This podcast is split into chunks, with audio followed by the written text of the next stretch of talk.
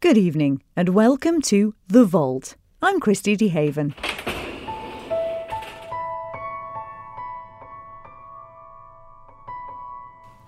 Thanks, Christy.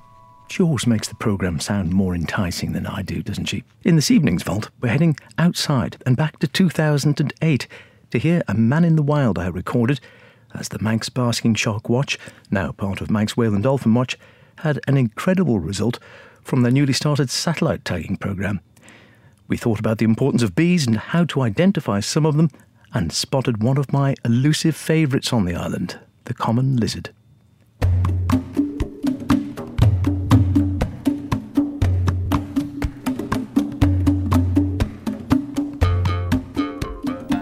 Hello again, and welcome to Man in the Wild. Some very exciting news about the basking shark tagging project today and racing lizards. But first, these little fellas.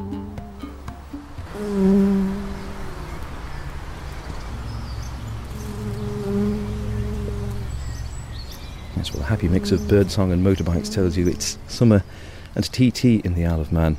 Uh, and that's pretty much sums it up, really, doesn't it? Bikes on the one hand and the sound of nature still in the background, thank heavens, just to bring us all back to earth. But we're thinking summer, we're thinking bees in this particular instance, something we talked about, oh, I don't know, a year or two back now, I think.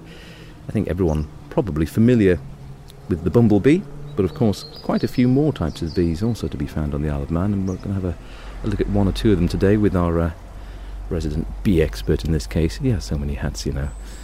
And that's uh, Duncan out in the sun, shirt sleeves rolled up, thank heavens, and he has a couple of candidates with him. And, well, A, I suppose people familiar with the bumblebee, and I think we have one there, but several types of bees can be spotted on the island. That's right. There, there are quite a few different species that you can find. So um, we're in the garden here to have a look around, see if we can uh, identify a few different species, some of the more common ones. But just to kick off, I've already got a few uh, candidates lined up for inspection. They're in a couple of inspection jars here. Uh, and the first one is the, the, the commoner garden honeybee, which is uh, a relatively small bee compared to most of the bumblebees and uh, a lot of the uh, cuckoo and vestigial bees, which we also get on the island. And the honeybee itself is relatively brown, relatively, I wouldn't say boring, but he, he's not showing, or she, it is not showing a great deal of colour on it. It's, it's got a brownish colour, a bit of hairiness to the thorax, and it's about a centimetre, 1.2 centimetres long, 1.3. It's quite a small bee. It is quite small, sort of thing people, you could almost, people might not even recognise it as a bee, wouldn't they? They might just I think, it's a. That's very much the case. Most people don't recognise them as being a bee. They mistake them as things like hoverflies, um, various other flies, but they don't actually realise that that's a, a true bumblebee, uh, a true sorry honeybee. And that's what we've got as we walk around the garden. There are plenty over on uh, one side of the garden here because there are some hives not far away from here. So we've got good numbers of those. But they they are. I've got one of these here because they're what most people think of as bees, and most people think of as being uh, a social bee living in a large hive, lots of them, and the ones such as this one here that you see flying around for 99% of the time are the workers. The bumblebees are not large social insects in the same way. They don't have big hives, they don't have large groups, and very often when you see them around, a lot of the species you will be seeing either the male or the female. Um, you don't tend to find them in big groups. They often live in small holes in the ground, in walls, in rotting wood, and there may be only two, three, four living in each little colony. So they are much, much more uh, solitary by nature. They also, uh, some of them don't have a worker stage. They don't have a worker so, as I say, you'd either see the male or the female. Some of them do have workers, though. So, alongside this uh, honeybee that I've got here, I've got a, a, a specimen of uh, one of the. It is a worker of the buff-tailed bumblebee. Ah, this is the bufftail. Now, I remember we've looked at him a couple of years ago, I think, Yeah. up on uh, Douglas Head one time. And they are considerably larger. We're looking at a bee that's probably three times the size uh, overall to the to the honeybee. Very bold markings. I mean, this is what a bee to most people looks like, isn't it? This is what most people say. This is a bee. Yeah. Exactly. Mhm. Um, but they've got very bold markings. They're very chunky around the thorax and the abdomen. Um, this one's displaying very nice, clear orange stripe over the front of the thorax, and another orange, slightly lighter orange stripe over the rear of the thorax. And then it's got what's called what appears to be a white tail, but actually this is a, a buff tail. Uh, and this is one of the six most common species that you're likely to find in the garden. And is this the giveaway if people are trying to identify this actual buff tail at the back of, of, of the abdomen?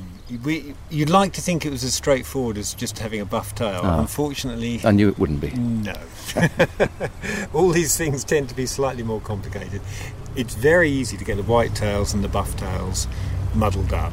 What you have to do is the easiest way to tell them apart is to look to see how many segments there are between the hindmost orange band and what appears to be the white or buff tail. If there's two or three segments, what appears to be two or three segments between the orange band and the white area, then probability is it's a buff tail. And that's what we've got here. If it looks like you've only got one band, one segment between the, the hindmost band and the white section, then it's probably a white tail. Ah, that's a handy tip. Then so one band for white and two or more for In- buff, roughly, in as a rule of thumb. As a rule of thumb, the queens are slightly different, um, and the males also they tend to have more orange on them. But most of the ones that you'll see in the garden, especially this time of year, will be the workers. So it's fairly reliable. And um, just behind us, two moments ago, we did have a couple more workers sitting on some of these alliums behind us. I think they've moved on now.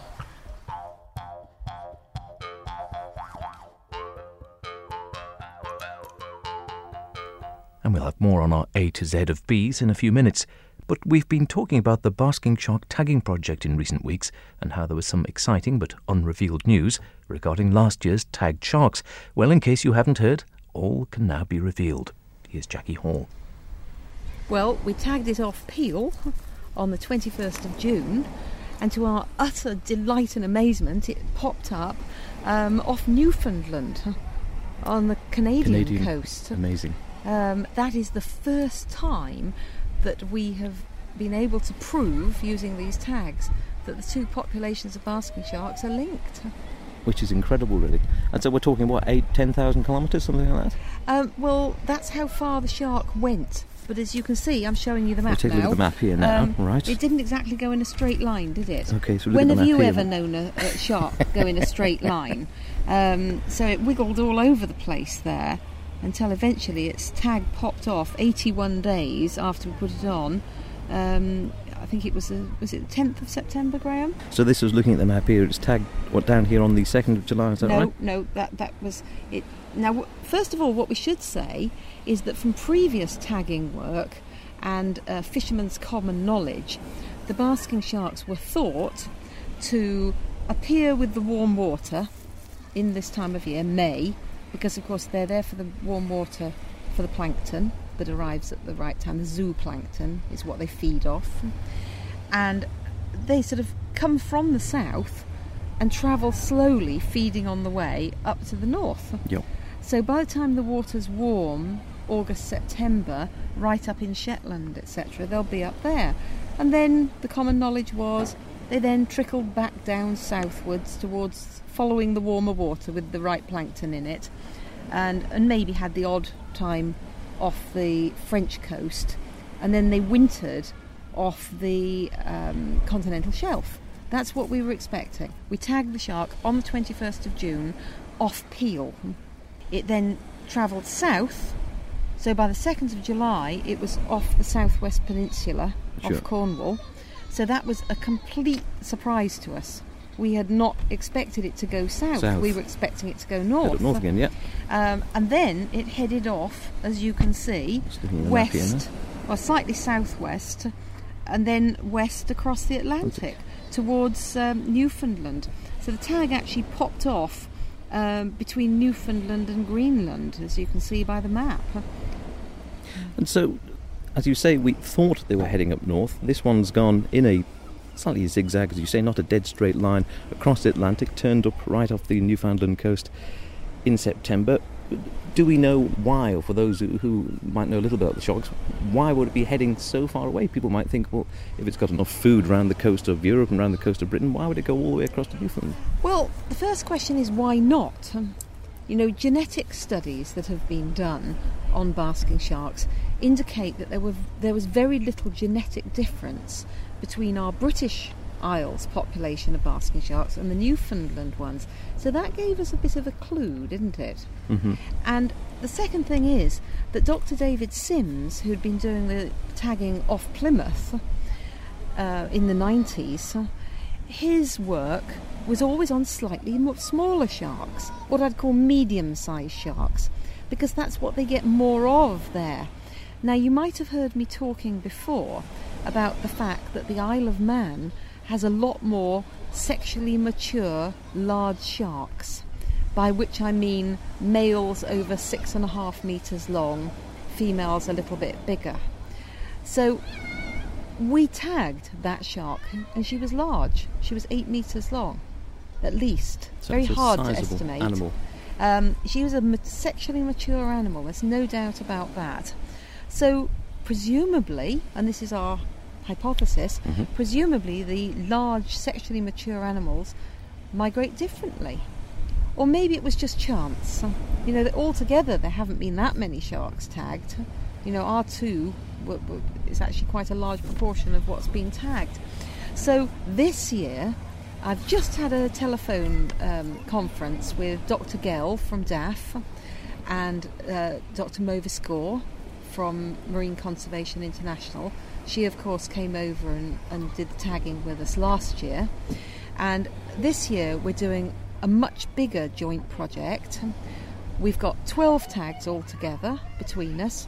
Fantastic fundraising Yeah, that's a substantial Um, number, isn't it? from Anne Hills and Duncan Bridges at the Manx Wildlife Trust.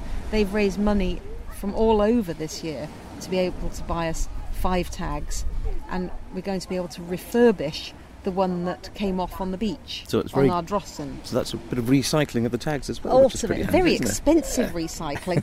E- even the recycled one is costing us a thousand US dollars to uh, repair and put a new battery in.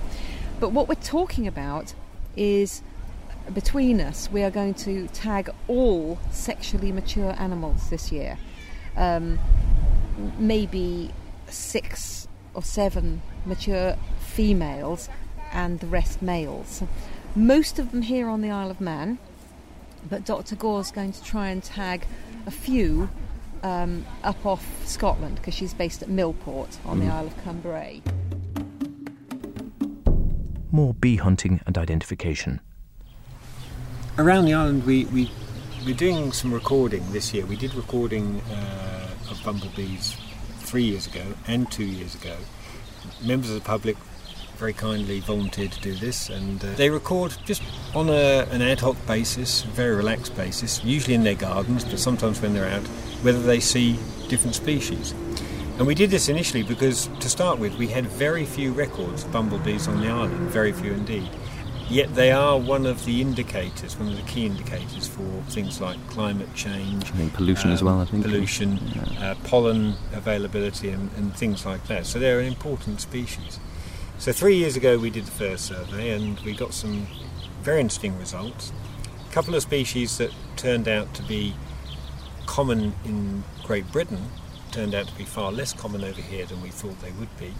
Um, and a couple of other species turned out to be far more abundant. Not surprisingly, the ones that we did very well on were things like the moss and uh, heather carder bees, the sort of more upland species, the ones that live in places that are wet and mossy and that kind of uh, condition. And of course, with our landscape, we did quite well for those. But also, interestingly, we turned up some that we didn't expect. There is another group, a subgroup of the bumblebees, or uh, another family, I should say, uh, and that's the cuckoo bumblebees. And these little fellows don't have their own homes. They don't set up, Oh, they go and- look after themselves. They do exactly what cuckoos do. Lurch into someone else's. They do. They go. They, they find another bumblebee's nest. They sneak in when uh, when mum and dad are out uh, and lay their eggs in the nest, and then move on hastily and leave them for the the other species to look after. And there are several species of the cuckoo bumblebee, each of which mimics one of the species of the true bumblebees. And uh, we did have in this garden three years ago, we had uh, a cuckoo bumblebee that was uh, imitating just this species. To tell them apart, a little bit tricky. They do look different, but the key characteristic is because they're lazy and they don't go out looking after their youngster, they don't tend to have pollen baskets, these little clusters of hairs on their Just hind on the legs, yeah. Um, so they're, that's a distinction between the two. I think I could be a cuckoo. Uh, that sounds like my sort of. You don't do any of the housework. You don't have to do any of the hard work at all. Just drop off the kids in someone else's house and go. Marvellous. I can't say too much about that. what, what we'll do is we'll go and have a quick look. We'll see if we can find uh, these two that we've got here. that- I'll, I'll just let the um, We better let him go, and me. let these two go. We'll let the, uh, clear the, the common here. common honeybee go, and away it goes. Not really that bothered. Soon hovers away. No, just giving Duncan a quick strafe there, just to air his displeasure. But he has now gone. I think this is one of the nice things about bumblebees. I know a lot of people are scared of them, um, but it's in general entirely unnecessary to be scared. You can, we're sat here, the bumblebee is on the table between us, digging into these flower heads. We're literally centimetres away from it. It's perfectly happy. We're not in any th- danger or under any threat. As long as you aren't threatening the animal itself, he or she will quite happily carry on feeding on the nectar in those flowers until it's finished its job and then it'll move on. And you can get very close and you can study them for a considerable amount of time without having to worry about you know, chasing around the garden after them. A little more bee talk next week. Now, another of our occasional series of garden birds for you to identify. And you shouldn't have any problem with this one. No prize, but if you're keen, you can email me on howardcaine at manxradio.com for an electronic pat on the back.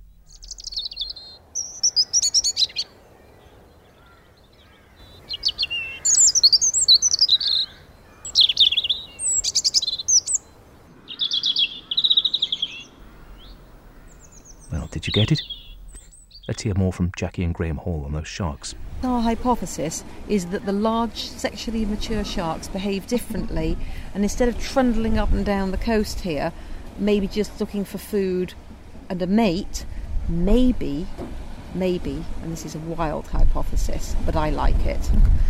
Um, maybe those mature sharks that we're seeing so many of around the island are here for courtship.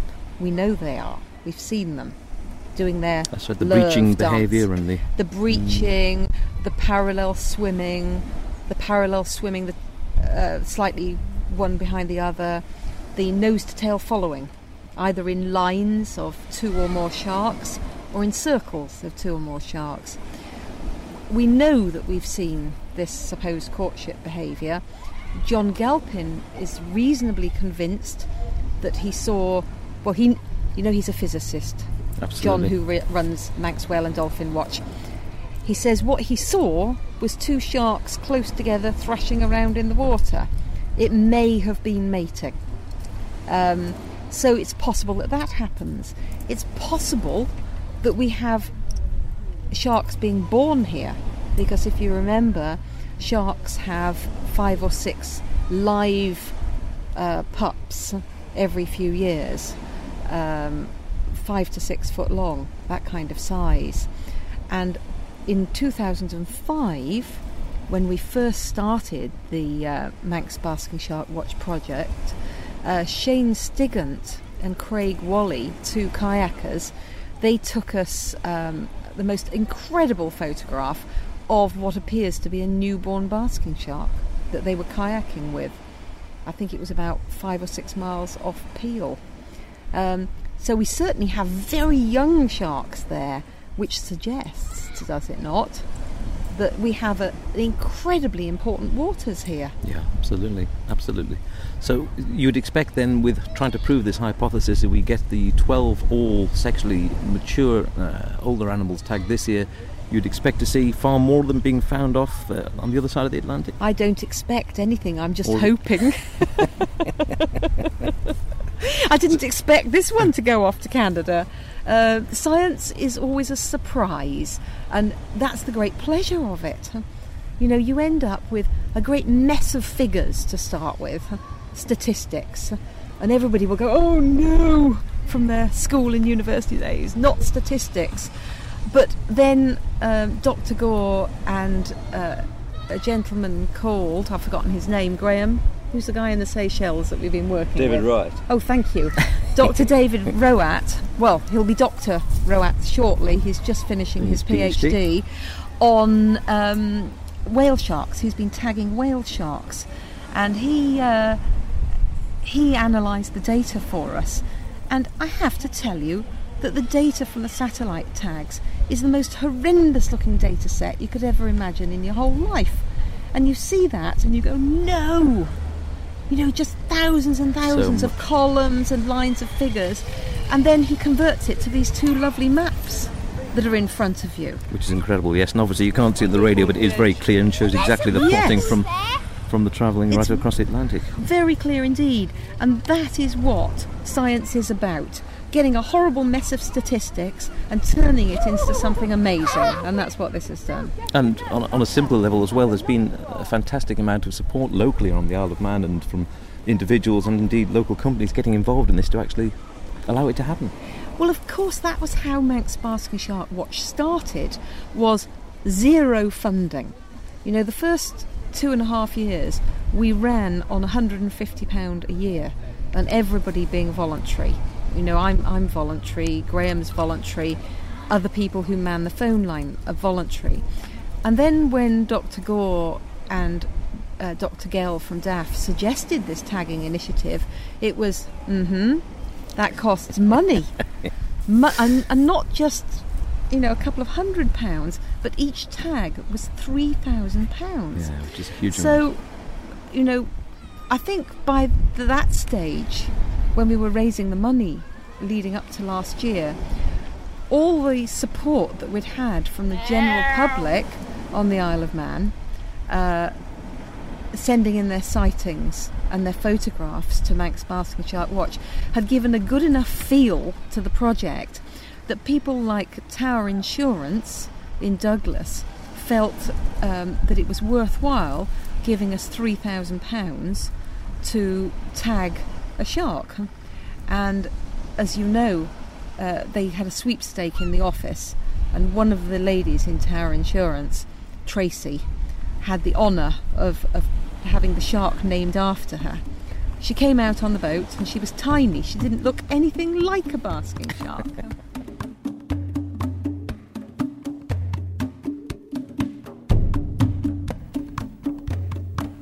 Now, remember our lizard hunt the other week on Onken Head? Well, I couldn't find them when I was looking quietly in a likely spot, when I wasn't looking in a noisy spot. Oh,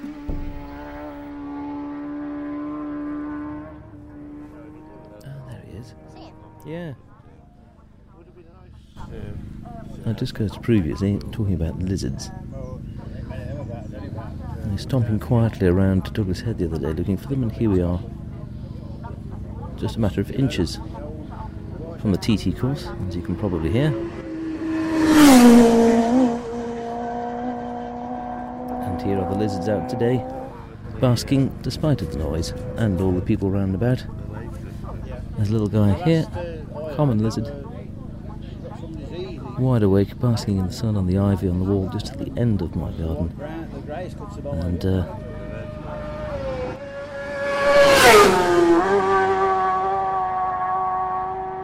totally unperturbed by the bikes.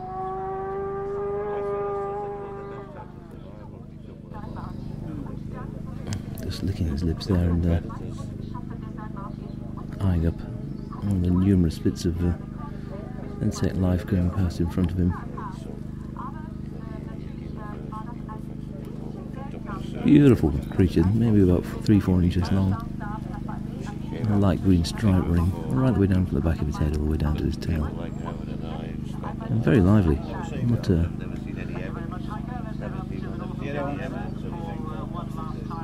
concerned at all. A look back at some of the island's wildlife in 2008. If you've missed any of today's programme, check out the podcast in the Island Life section at manxradio.com or using your usual podcast provider. Thanks for listening.